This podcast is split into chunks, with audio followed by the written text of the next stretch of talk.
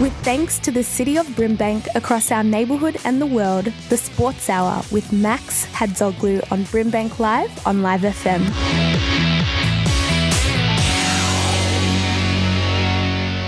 Hello and welcome to the Sports Hour on Brimbank Live on Live FM. Great to have your company. I'm your host Max Hadzoglu. We've got a big show coming up today. We've got Charlie Gill coming on to talk a little bit about the AFL season. We also got Patrick Morrow on, who's going to talk a little bit about the world of cricket and what's happening there. Then we're also going to get Connor Kennedy on, who's going to talk a little bit about sleep and the importance of it. So we're looking forward to to hearing from him, a nutrition coach and a personal trainer. So uh, look forward to that, and uh, we look forward to the show. The AFL season is ten days away. I cannot believe how quickly it's come around. And there's no better person than football expert Charlie Gill to come onto the show to talk a little bit about it. Welcome, Charlie, to the Sports Hour. How you going? Good, thanks, Max. Great to be here as always. Charlie, today we want to go through the riser, the slider, and the premier for this AFL season. Mm-hmm. Kicking it off with the rise up. can you tell us who you think's going to make the rise up this season in 2021? My my riser is Melbourne.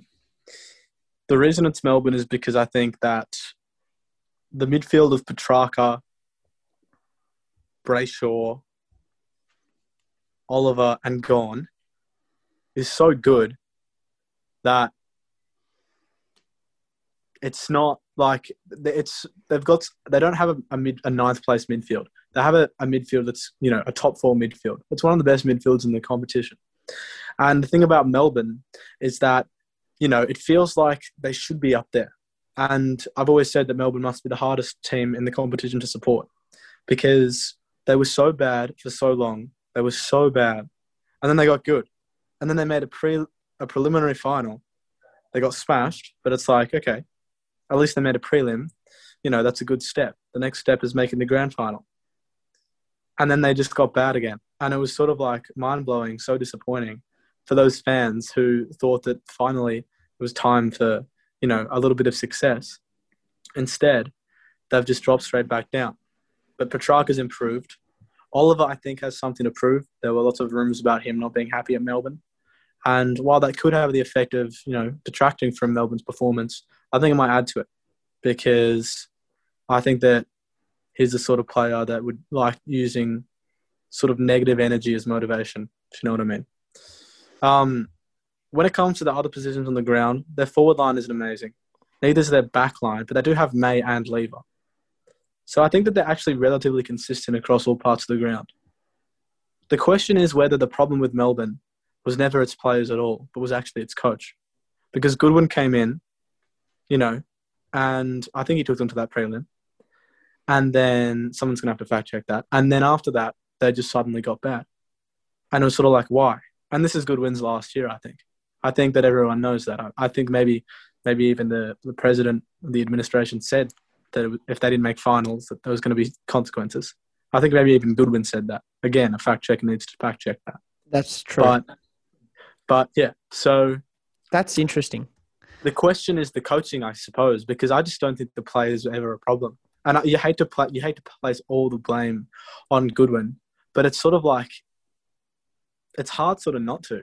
Um, and I think that you know if they don't make finals this year, then yeah, Goodwin's definitely got to go because like I think they've got a good enough team to make finals. Absolutely.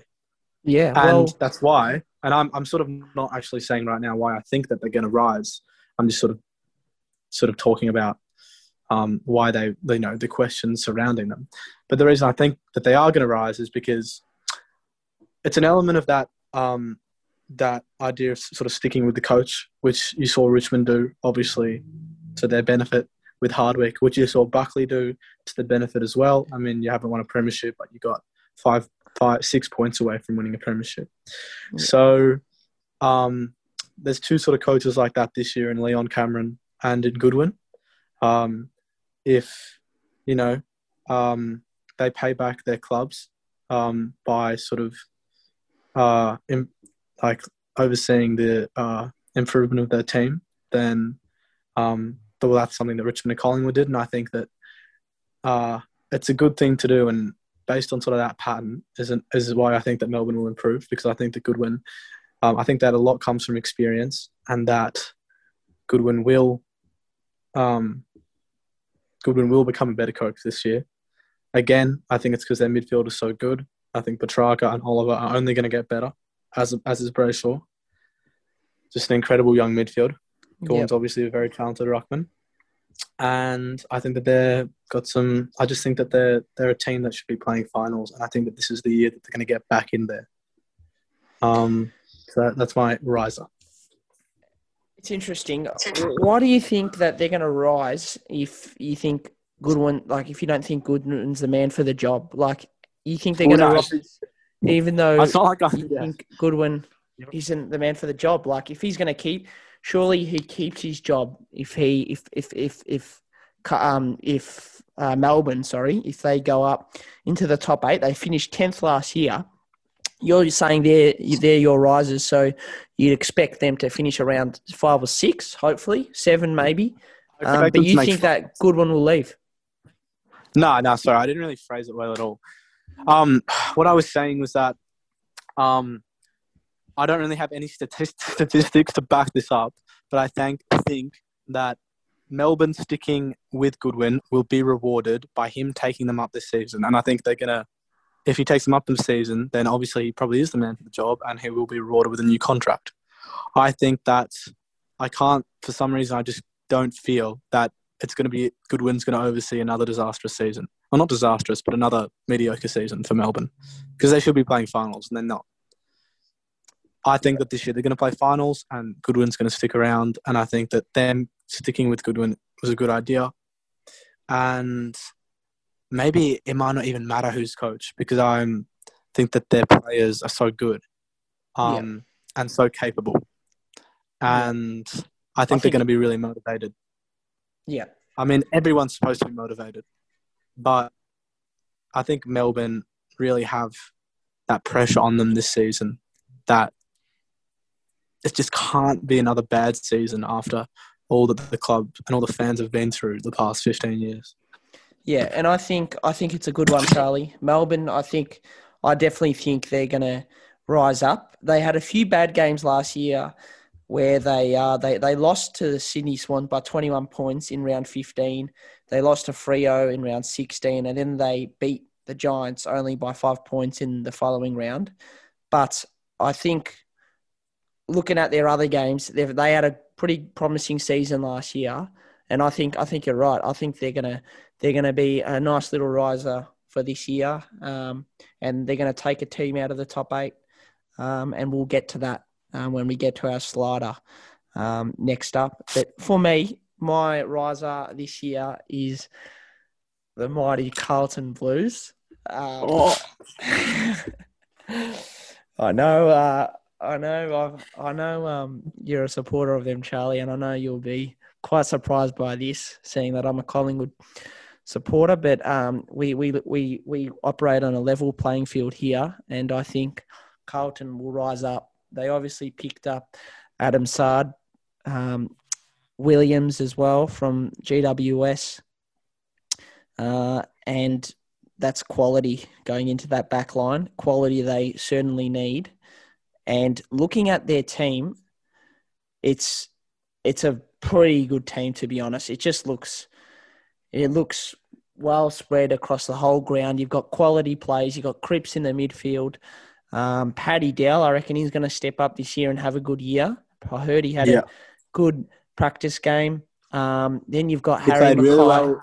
up forward and you've got the great Levi Casboult, who I saw in the preseason last year when I went down to watch him train. He he's a gun. He is a gun. Um, and what were you going to say? Sorry. I was just going to say about Paddy Dow that he played really well in the practice match against Essendon, and then he also played really well last night against St Kilda. Yeah, he didn't have like an um, crazy amount of disposals, not very much, but um, he, he they were high impact. Yeah, that's it. His handballs, his handball releases were so good. They like release plays into space like on multiple occasions, and like literally, sort of like he almost sort of he was the reason that we got the inside fifty. Um, The thing about the Blues is that obviously I've got low expectations as I always do. I mean, I want us to play finals more than anything. I think if we don't play finals and we narrowly miss out, I think Teague keeps his job no matter what. Um, but yeah, finals is the benchmark. But the thing about us is I'm a bit worried. Like, I mean, you know, everyone everyone talks about their own club's injuries, but Curnow's been so disappointing. What's happened with him? Um, you know, we've got McKay got injured last night. McKay, so did Weitering, so did Nunes. Um, Teague seemed to think they were all going to be fine, but then we've also got Marchbank injured, Camp injured, um, a lot of players uh, injured. Newman, yeah. like we've we've our injury list isn't very good, and I just really pray that we can, you know, our players can have, um, you know, can be healthy enough to really go hard at it. Because I do think that we easily can make the top eight um, if we're healthy and if you know we're, we're gelling well. Um, but all I can do is hope. And that's what I saw last year. I saw a lot of promising signs, um, and and the hope is there now in Carlton supporters like yourself um, that they can make the top eight. And you're sitting there right now with a cheeky smirk on your face, aren't you, Charlie? Because Carlton, uh, that talk about top eight has been heavily uh, spoken about, and uh, I think I think they're going to get up. And uh, well done on that. And uh, let's hope it happens now. Um, to your slider, who's your slider for 2021 AFL season?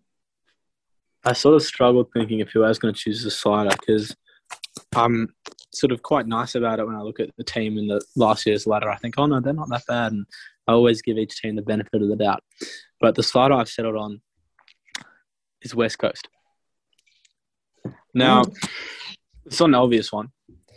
Um, they did show really bad signs last year, and I just think that you know the I haven't read that much about it, but the hub thing might impact them, being in Western Australia with the borders. I'm not even yeah. sure if that is a factor or not. I think that's, I read a headline and I've, just, and I've, just, run with it, um, to be honest. But I don't know. They're not. They're sort of. I think they're a relatively old team. They've got a lot of guns like Barrass and McGovern, obviously, and Shuey. Like they're a good team, but I think they could slide. I think they could maybe just sneak into finals this year maybe even finish ninth. Yeah, well, they finished fifth last year, so I think I I remember last year everyone was talking about how good their midfield is and how they're just going to be such a good team, um, and I think I had them in my top four for predictions, um, and I think I don't know. I, I think that hub factor and WA the way they sort of regulate the borders there, um, they're going to have to probably go in a lot of hubs, and they're going to struggle with that um, if unless they've you know sort of worked out a way that's going to work really well for them.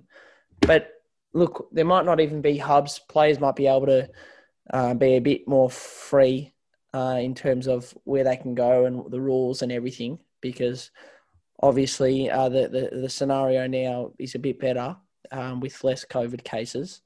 Uh, um, but yeah, I think that'll be a factor. The travel um, and WA, like last year, you would have thought they'd be the team that handles the hub quite well, seeing that they're always away from home in normal seasons um, because they're they're based in WA. Um, so that's going to be interesting to see how that pans out. Um, my slider is GWS. Um, and I just think that they're going to finish quite low, I think, um, potentially lower than 14th.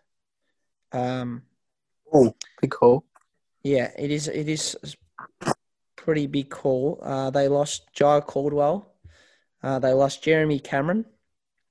They lost Williams, and that's that's three pretty good players there. Um, and yeah, I just don't know. I, I, I, don't know about them. I last year they didn't play too well. They were expected to finish in the top eight. They finished tenth, eight wins, um, and yeah, I, I just I think they're going to slide. I I worry for them as well because they don't have a big supporter base, uh, and they're a team that they can fall down the tunnel and fall quite deep down that tunnel um, quite quickly, just because of sort of the dynamic over there. Um, and they are sort of a younger team, even though they're they've got a few good ex- experienced players. Um, but yeah, Jeremy Cameron, he's not up forward now. So who who who kicks the goals? That's that's my question. And um, yeah, I think Jeremy Riccardi. Cameron. Yep, he's a bright light. Um, but you need a tall forward. They've got Jeremy Finlayson, who's pretty good, but um, he's nowhere near Jeremy Cameron level, who averaged one goal a game over there. Um, and that's what they're going to need. Um, yeah, you surprised by that?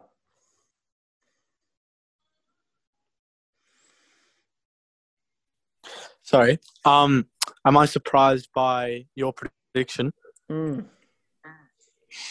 No, I'm not surprised by your prediction because GWS were sort of, um, you know, they had no momentum last year. Um, Yeah. They were seemingly constantly being um, battered by the media. Like it seemed like everyone was like, "What's happened to GWS?" They were in a grand final, and then Richmond seemed to have broken them the same way they broke Adelaide. Um, but you know what? Yeah. I disagree. I don't think they're going to finish below 14. I think they really a good chance of making finals because they've actually got a good team. I reckon. Like Yeah. at the end of the day, they're still good. Um, I just can't, if you reckon they're going to finish below 14th, that means you reckon they're going to finish 15, 16, 17, to 18th. And I cannot see four. Hawthorn. Okay, so below 13th. And so I cannot see. I can't see Adelaide, North Melbourne, Essendon, Hawthorn finish below them, above them. Sorry. Yeah, I can I can see, and I was thinking for my riser to throw in Gold Coast, and I I, I think they will rise, but they're not going to rise as much as your mighty Blue Baggers. Um, If you ask me, Gold Coast are gonna do what GWS couldn't, which sounds strange because like it was all everyone always said, oh, it's you know Gold Coast have completely messed up this whole creating a team thing in their list, yeah, whereas GWS have nailed it. But at the end, GWS haven't won a grand final yet, and Gold Coast look better than GWS right now. The amount of good players Gold Coast have in their list is unbelievable. I think Yeah. uh, I'd, if I could bet on them winning a premiership within the next five years, I would put a lot of money on it. Um, I'm sure a lot of people said that about GWS, but I think Gold Coast are in like are in even better position. yeah, Um, with Rowell, with Rankine, with Ben King, like the list goes on. Anderson, you know, they've got just got so many good players.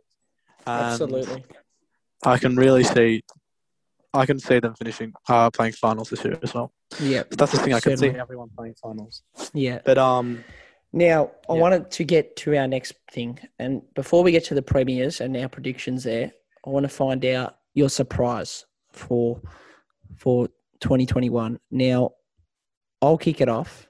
And I think this player isn't currently on an AFL list. He's just in the wilderness at the moment. He's found himself a place down in Richmond, um, next door to Richmond and next door to Collingwood. It's at Gosch's Paddock. Um, but they're actually at Casey Fields at the moment, um, where the other ground they train out, and that's the Melbourne Demons. And the player from there, who's not on their list, his name's Majak and he is a player that was rated elite as a defender not long ago. It was probably about two seasons ago, and he absolutely killed it. He was a premier defender, Matthew Scarlett like, like he was quality. He was just dominating, taking marks down back, everything. He he he's a quality player, and he's a player that should be playing AFL if he's not injured and if he's if he's fit. you know what? You know what? I think he's better than Scarlett ever was, and probably Silvagni as well combined. Majak Daw.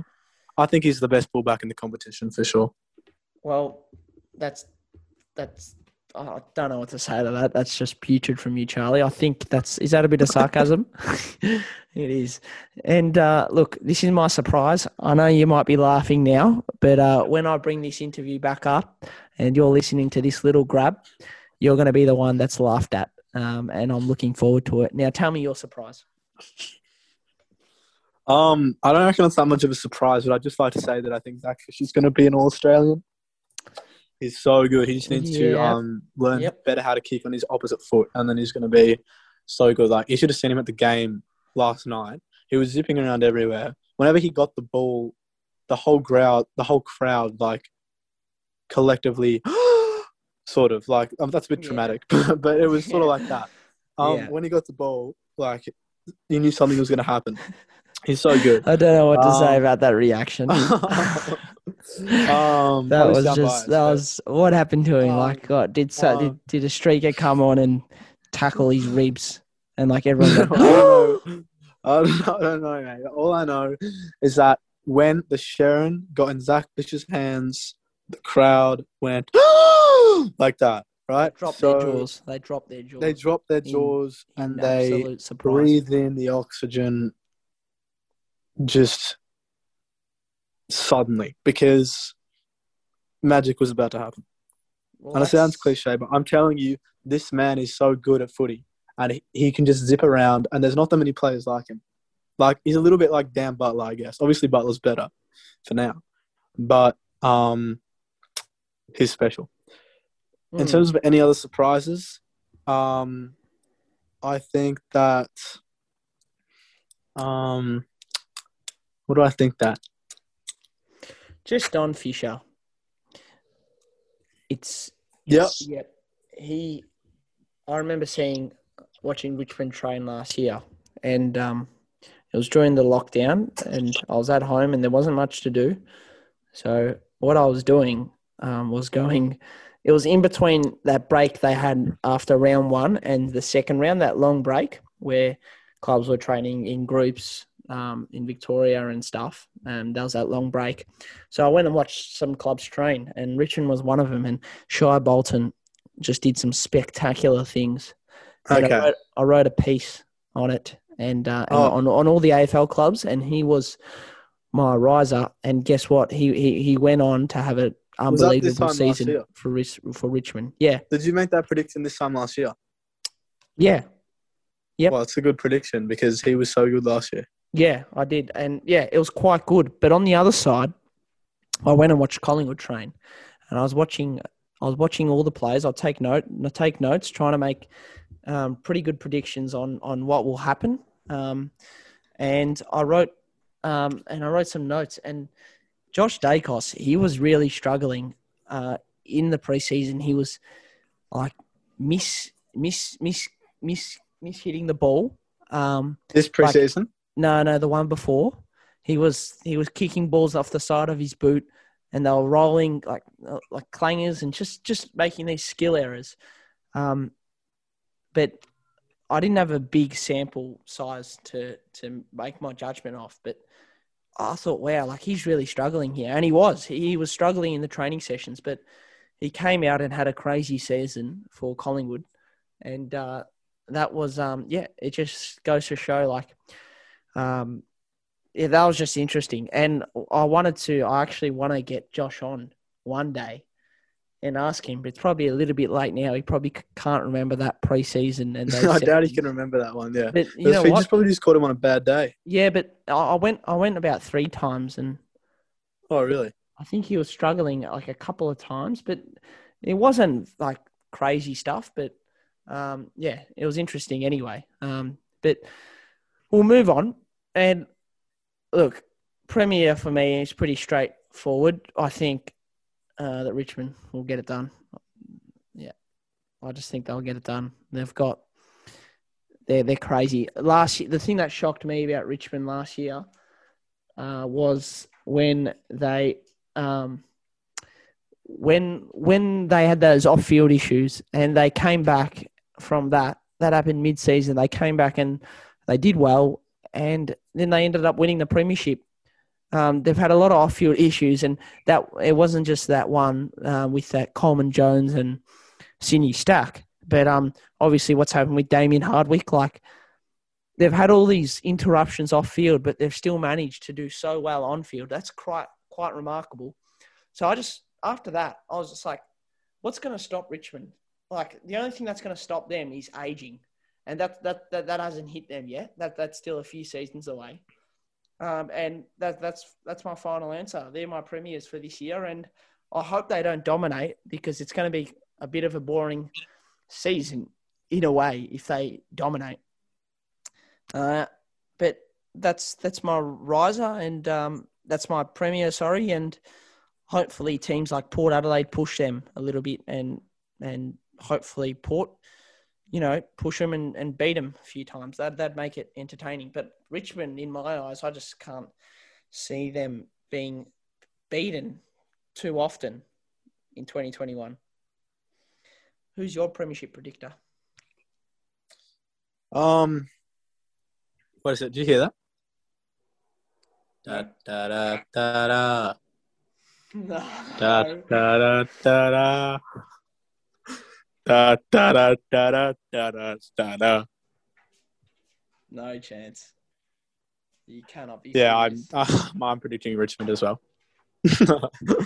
Um, done. Is there I don't want to say? Richmond. I don't want to say Richmond, but it's like you have to say Richmond. If Yeah. not Richmond, then I'm gonna go with Port. But you know, it's like you got to say Richmond. Unfortunately, How? If if if you had a thousand bucks, how much of it would you be putting on Richmond to win? um, well, I do have a thousand dollars. Um, Yeah, and no, I'm not betting if you had to, sorry, if you had to, if you had to put the money. um, uh, I, I would probably um, what would I put on put if I had a thou- if you gave me a thousand dollars and I had to bet some of it on Richmond, I'd bet. See, this is this is, this doesn't work. I'd probably just keep the money. I'd probably put a dollar on Richmond and keep nine nine nine nine hundred no, ninety nine you've dollars. got to spend it all. You've got to spend all of the thousand. Then I'd bet, bet a thousand on them. You would. Okay, so you're very If yeah, yeah, if I've got to spend it all, then I would. No, but you can also put it on other teams. oh right. Okay, that's good. That's, that's a good question. Um, I put three. I put four hundred on them. Um, you put. That's actually a good on- question.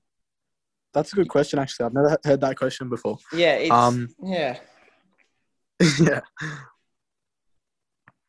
I'd, Um, I'd oh, say. there you go. I yeah. Look, I reckon. Anyway, I put three hundred. that, that's a tricky question. That like that's there's a lot of finances Yeah. involved there, and um, yeah. like you got to get I'm the not a calculator out for that. Um, and yeah. probably don't have the time. Um, but Charlie, look, is there anything else you'd like to add on 2021? Um, I'm just looking forward to footy. I was at the at Etihad Stadium, sorry, the Telstra Dome last night. Um, and it was so good, even even there, even Yeah. not at the MCG, even at Dockland Stadium to to just see footy and see my boys run out there again. It just put a smile on my face, and I just can't wait to be back watching football. And hopefully, before we know it, it'll be back to full crowds, full capacity. Um, and the MCG will be back to normal. But you know what? For now, fifty thousand, I'm happy with that because it's a lot better than what we had last year. Absolutely. And um, yeah, I'm looking forward to getting my photo with the COVID vaccine. Um, you know, that famous photo that everyone's been getting. Um, I'm looking forward to that moment, putting it on social media, and um, and then hopefully I'm able to travel anywhere I want. Um, yeah, that was a bit of a side note. It was supposed to be funny, but it didn't really work. Um, That's okay. all right, that wraps us up, Charlie. Um, thanks for joining us onto the on the Sports Hour. Much appreciated, and um, I'm looking forward to chatting again this time next week. I always look forward to it. So once again, thanks for having me on, Max. Um, and to all our listeners, our faithful listeners, have a good one. It is that time in the show where we welcome personal trainer, nutrition coach Connor Kennedy. How you going today, Connor? Uh, very, very well as always. Thanks, Max. Thanks for having me on. And this week we've got you on to talk a little bit about sleep. uh, and some of the different aspects to it and uh, all about it. So uh, we'll kick it off. What? Um, tell me what you think about sleep and and probably how important it is for us as human beings. Oh, of course, sleep is, uh, as any good person knows, it's the most important thing that you can do for your body. You know, sleep is how your body resets, regenerates itself. It's how you repair muscle tissue. It's how you get back brain function. It's how everything in your body heals itself back up after a tough, tiring day at the office or in the gym or on the sports field. Whatever you're doing, whoever you are in your life, no matter what you do in your day, sleep is always going to be important. Um, funny thing, actually, you might have heard some people say the the more sleep you get, um, the rewards actually start diminishing, um, and there's a higher risk of death with um, the more sleep you get if you get too much sleep um, per night. But the interesting thing is, um, in those studies that they've looked at, people who get too much sleep, like you know, we're talking 10, 12 hours plus a night. Uh, those people have a higher risk of death already because of their illnesses and they need more sleep because of their illnesses. So those studies are actually uh, not not correct. So getting as much sleep as you can is always beneficial is my point. Now that being said, I don't recommend getting 10 to 12 hours a night because we need time in our day too to accomplish all the things we want to accomplish. Um, but I definitely recommend getting at least eight hours a night. So it's eight hours that's recommended. Is that um, what what is the is that what you actually recommend? Um, like I've heard rumors of seven hours for adults. Um, what what are your thoughts in terms of how many hours we should be getting? Uh, look, it's it's an interesting topic. Um, I know for, for certain that kids need more than that. Um, you know, young kids, they need at least 10 hours a night. Even teenagers, they should be aiming for at least nine to 10 hours per night. Um, now, full full grown adults, I would recommend eight hours plus per night. Um, you know, some people just get away with six. Um, and and you know, my dad, he sleeps four to five hours a night, and he's been doing that for you know 30 years plus. Um, that's just the way he lives, and somehow he functions on it. Now, he'd probably have a better quality of life if he slept more, but that's just, just him. So, you know, some people have different hours they like to sleep. Um, some people sleep more, but you have to find the point at which you have enough hours in your day to use productively. Um, but you're also getting enough sleep so that you can be productive in those hours you know? So it's it's finding that middle point between not getting too much sleep where you're losing valuable time in your day and getting enough sleep where your your body can reset and regenerate itself. So for me look i always try to get eight hours a day some people who are just ridiculously busy businessmen and, and that sort of thing um, they can probably get away with seven hours because they really need that extra hour in the day. So you've just got to find what works with your life. Yeah, it's interesting how some people can like function and do everything with only four or five hours sleep. Um, I know a few people that um, are sleeping those sorts of hours, and um, it's it's strange how um, they can sort of um, function on that amount of sleep, um, and that sort of like contradicts the argument that adults should be getting eight hours sleep. But why why why are you still selling to us um, that that we should be getting that amount of sleep? Like is like ultimately is that just that the best recommendation and, and that's how you're going to maximize sort of your health from it? Look, yeah, that's right. So, you know, people can function on that amount of sleep. You know, we've we've all had all nighters before. We've all had nights or a few nights in a row where we haven't gotten eight hours sleep, um, and that's fine. But I, I believe there's actually been studies to show that um, consistently getting less than seven or eight hours sleep a few nights in the row uh, significantly increases your chance of illness and injury and um, decreases your life expectancy. Um, so those people can function four to five hours a night, you know, for 50 years for all of their life. Sure, they can they can get by, but their quality of life will not be nearly as good as uh, as as it would be if they were getting a couple hours sleep more per night. You know, they'd feel happier during the day. They'd have more energy, um, not just physically but mentally. So they'd they'd be able to crush their exercise, uh, whatever they're doing, more, and they'd also be able to concentrate better on the work that they're doing. Um, so yes, they can function four to five hours. Um, there's no debate about that. You know, you can get by as a human being. I think their long term risk of illness goes up. I think their life expectancy goes down. And I think their performance in the day and their energy levels go down as a result of that. Yeah, it's, um, I, I, I agree with you. I just, um, the reason why I sort of asked that question was because I find it quite amazing how people actually manage to to get through a day quite well um, with that amount of sleep and it's it's one of those things. It's just quite strange, but obviously, getting that extra sleep uh, will will have its benefits um, from doing it. Yeah, absolutely. And just before we move on, I will say as well, you know, they can get through the day, but um, the people I know who consistently get that amount of sleep, they're they're pretty stressed people. Um, you know, they're not they're not using all of their time productively. You know, they have yeah. 18 hours in a day, which is a lot, I guarantee you they could be a bit more productive and they'd actually get more done in the day if they just slept an extra two hours. Then they'd have less two uh, two less hours in the day, but they'd be so much more productive in that time. They'd feel better. They'd feel happier. So you know you can do it, but at what cost? You know you want to be happy as well.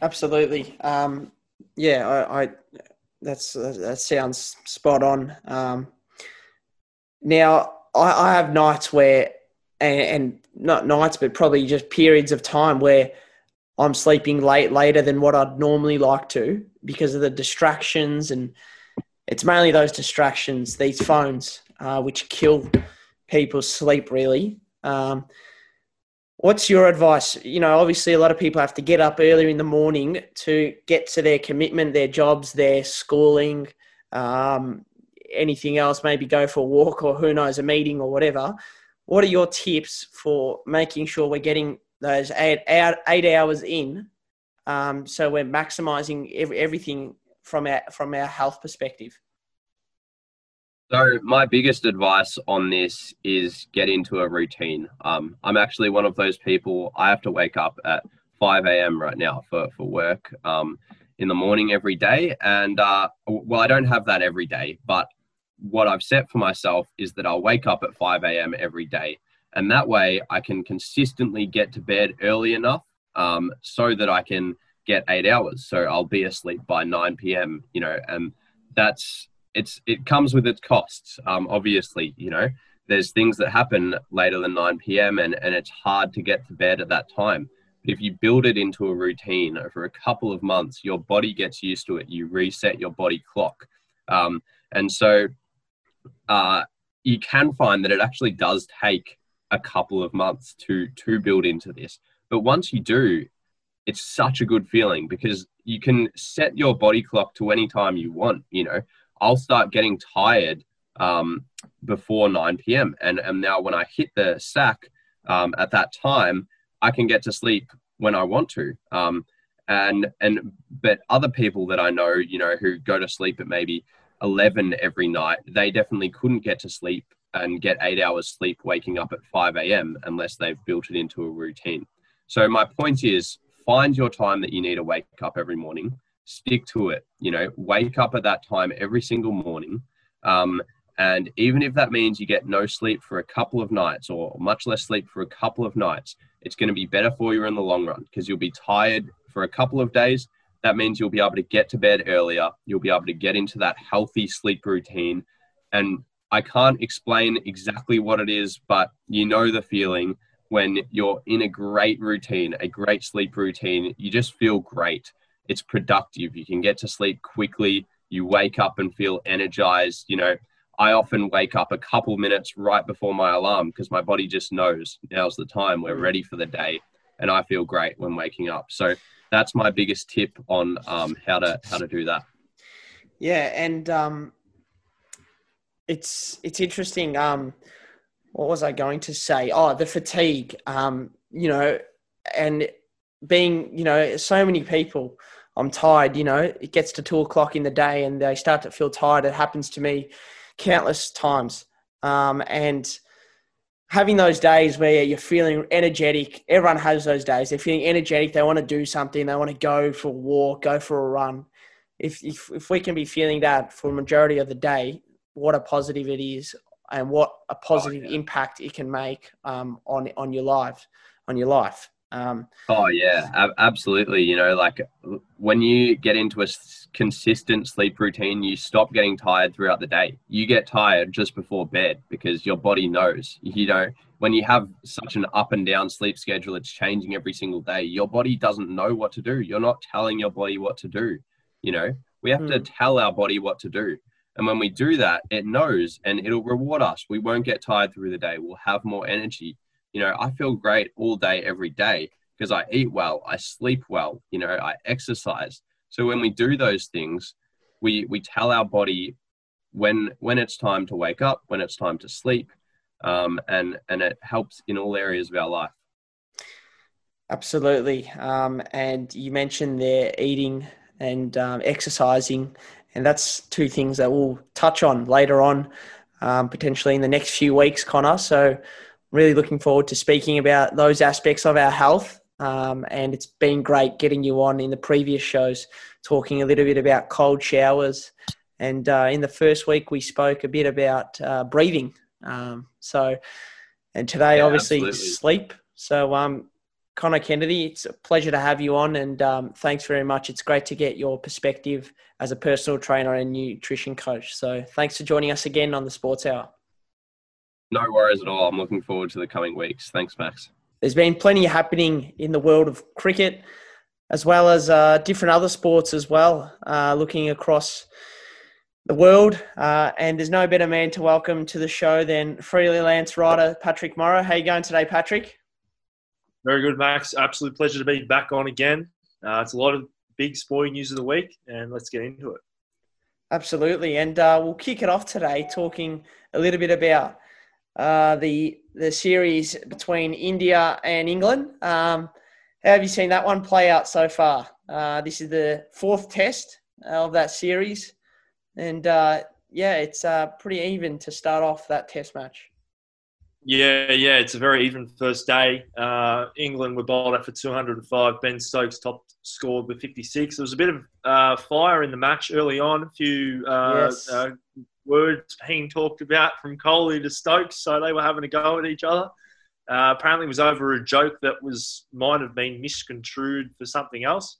So um, it was quite funny there. And then India, in reply, they bowled them out for 205, and Joe Root was said quite disappointed was quite disappointed with the batting um, performance. Said they could have batted much better. Apparently, the pitch wasn't as um, turning sharply as it was in the in the day night test. Um, and then India in reply, one for 25 with Jimmy Anderson winding back the clock and getting a wicket late on day one to have England in a pretty even position. Even though India, it looks like a, uh, looks like it's going to be a dominant game of cricket for India. They've still got the they've got the uh, they're ahead of the game in a way. They've bowled out the team and they've got the now they've got a bat uh, today, probably about day three as well, and try and make a big lead. is the goal for them. And hopefully Kohli gets amongst the runs because he hasn't been amongst the runs for a while. So you'll probably want to keep that up uh, to keep the uh, doubters wrong, if you know what I mean. Yeah, absolutely. And um, it's I should have mentioned India's leading that series two one. We're in the last test. It's a four uh, test match series, um, and England have to win this test in order to uh, to draw the series. Uh, the show is going to be on live on Monday. Uh, who do you think will win? Uh, by the time we get to Monday, uh, the, the, the game will be over, and we'll know whether the series is drawn or whether India take the lead three one to end the whole Test match series. Uh, what are your thoughts now? The scores: India India are one for thirty four. Um, in reply to England, who made 205 in the first innings. Uh, so, what do you think? Uh, India trail by 171 runs at the moment in the first innings, one wicket down. Who do you reckon will take out this series?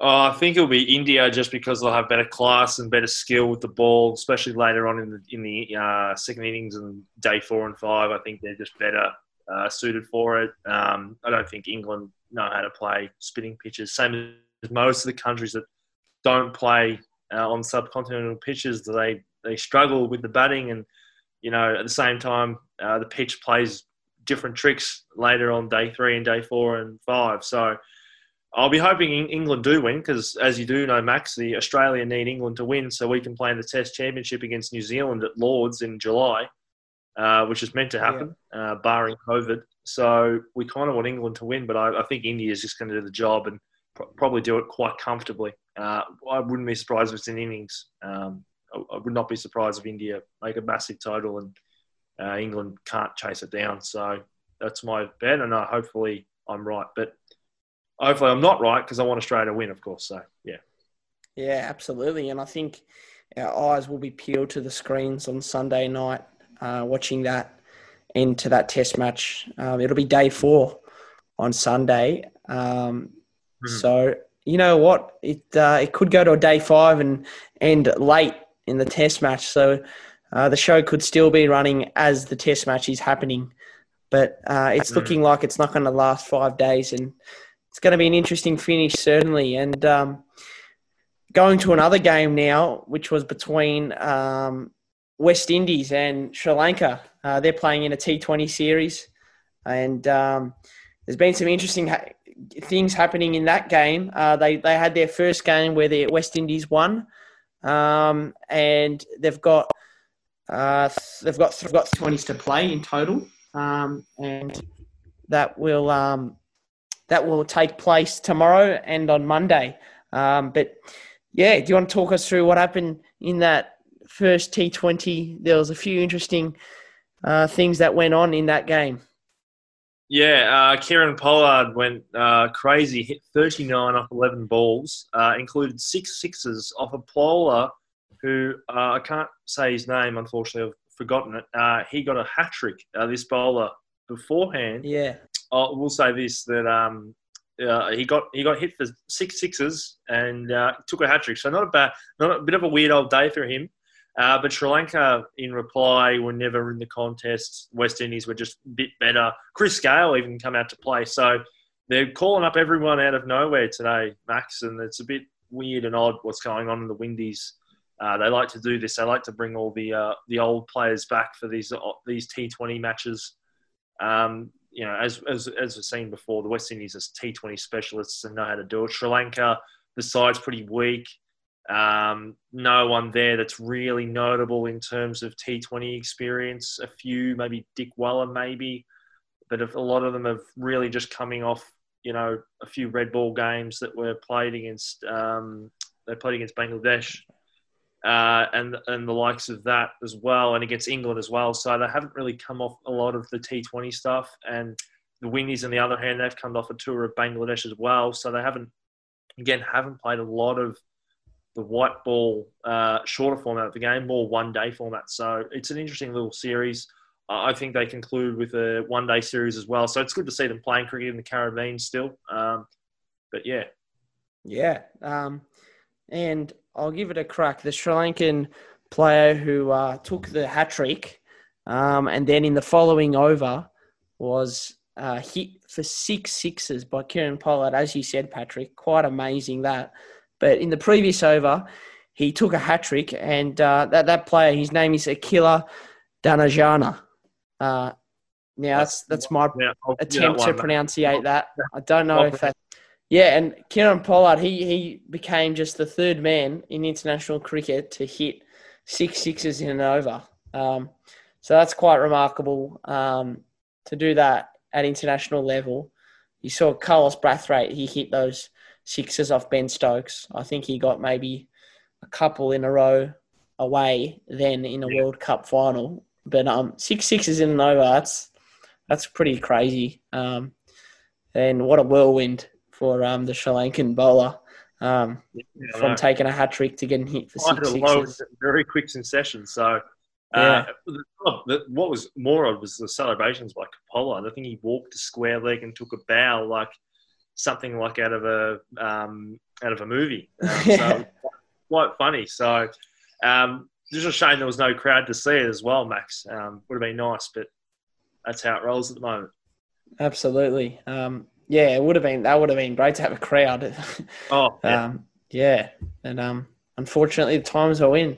We can't have that. Uh, but in the, there was also another uh, interesting sort of gesture that happened um, to a visiting nation coming to Australia in rugby. Um, do you want to talk us through how that played out? And um, yeah, it was quite nice um, from the visiting country to do this act. Yeah, uh, so a Fijian side um, who are going to be playing in the equivalent of the VFL, the New South Wales rugby competition, um, we're in hotel quarantine for the past two weeks. As we know, the rugby league season starts in about a week's time um, around, across Australia um, as it all matches up with the NRL. So the grade competition starts, I think, next week. And the Fijian side were in uh, hotel quarantine. This is the first time ever they're going to have uh, two Pacific nations playing, one in the New South Wales and the Queensland competition. So the Papua New Guinean team are going to play in the Queensland comp, and the Fijian team are going to play in the New South New, New South Wales competition, sorry.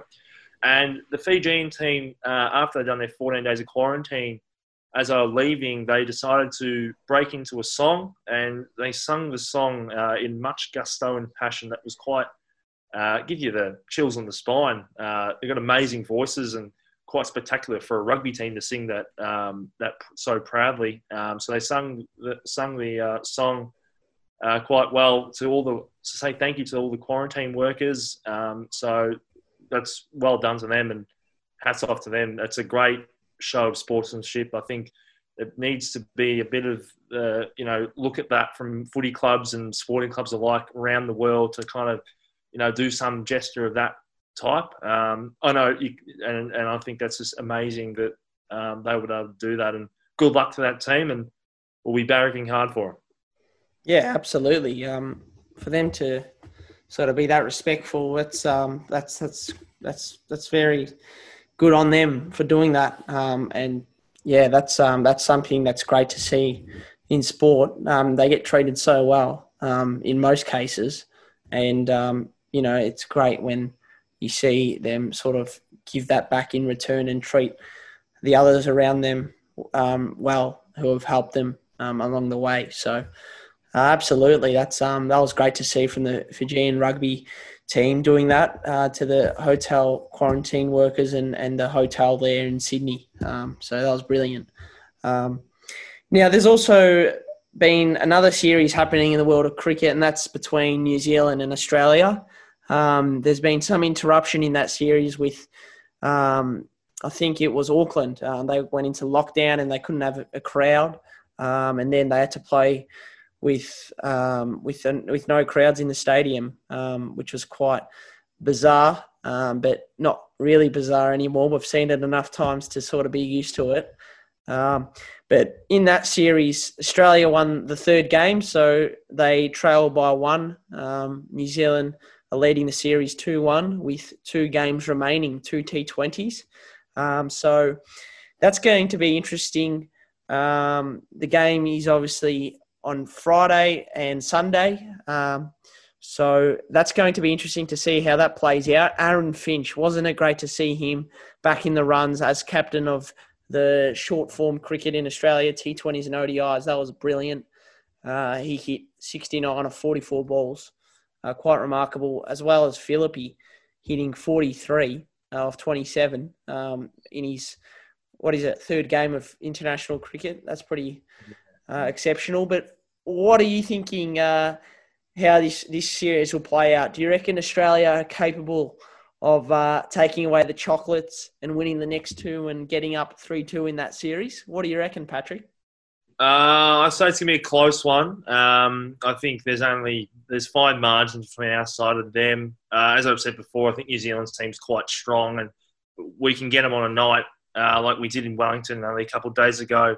Uh, you could probably do the same thing again. Um, Aaron Finch finally got back into some form, which is great. Um, he got very lucky as well. It could have been LB, uh, very very close on, and that wasn't that was a due to uh, umpire's call, so got away with that mm. one there. And then from there, looked really good with the bat, and he wasn't his usual best, but got away with it. And I think that's the innings he needs to build on and build on his T20 career. I think he's had so much speculation on his technique and the way he bats. So it's great to see him back in the runs.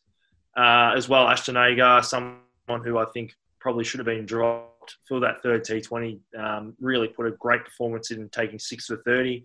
Will he yes. do that again? I don't think he will. But, you know, if he can take a few mm. wickets there and slow the economy rate down uh, and the run rate down and and get a few runs, even if it's 20 or 15 or 10, that'd be great for him. Uh, Josh Philippe, same thing, a really good cricketer. He, he'll probably be in the side for a while. And I think they need to look at um, as I'm saying, they're going to look at that one player format player, and he probably is the one to you know develop into more of a T20 player. Um, it'll be good to see how we go. Hopefully, we do win. It'd be a great effort if we could win the series with the side we've got on a very strong side. But uh, at the same time, I think New Zealand just might be able to find the class with the likes of Williamson, Guptill, uh, Southey, Boult, the likes of them who have been around the traps for a long time, know what to do. The last two games are played in Wellington.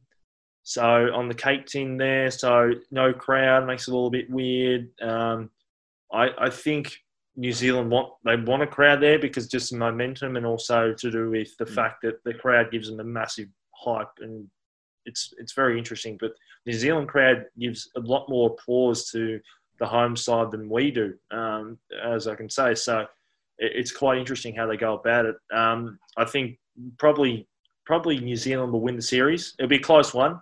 I wouldn't be surprised if we have one. I'm hoping one of them go to a super over, so I'm going to predict that now. I've got a feeling the last T20 might go to a super over. I've got a funny, sneaky suspicion that might happen. So wow, I think New Zealand. I think New Zealand just max, just on the last yeah. ball of the super over. Maybe, maybe the. I've got a feeling game four. I think Australia might do the win again, and then New Zealand might win the last match on a super over. I just got this funny feeling.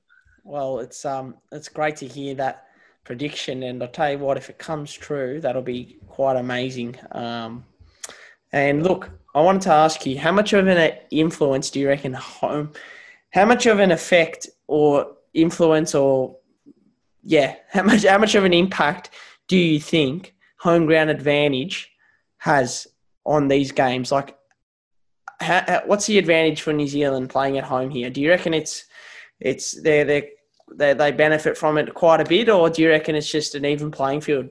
Almost. Uh, I, think, I think they benefit from a bit. Um, the match was played at Dunedin before the COVID restrictions were put in. Uh, the Uni Oval there, um, the crowd was pretty much on their on on their team all day. Um, yep. I think the last the second last over sums it up. Uh, Boult had to bowl that second last over and bowled it immaculately well. Even he got hit for ten, he actually bowled really well. Um, let's just say the crowd were giving him a massive round of applause and getting the and the crowd crowd influence yeah. maybe that last over uh, with Neesham coming to bowl as well. So, you know, probably New Zealand missed that on Wednesday night in Wellington because there was just yeah. no crowd.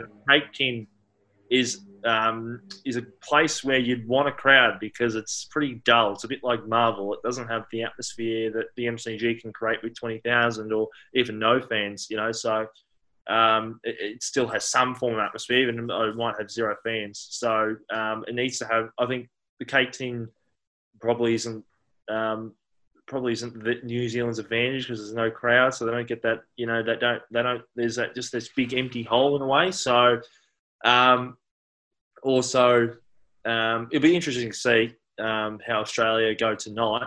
Uh, there'll be a better judgment to, with no fans again. So probably that might play into our hands a bit, but we'll see what happens. Absolutely. Um, I think you're spot on there. There is a bit of an advantage, but without the crowd, uh, it helps Australia.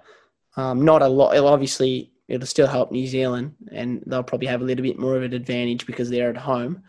Um, but I don't think the advantage is there as much when there's no crowd. But certainly when that crowd comes, as you said, um, that that that crowd can influence the game a fair bit. Um, but Patrick, uh, it's it's a pleasure to get your thoughts again, um, and I thank you once again for coming onto the Sports Hour and giving us all your uh, views and opinions and uh, thoughts on uh, what's happening in the world of sport.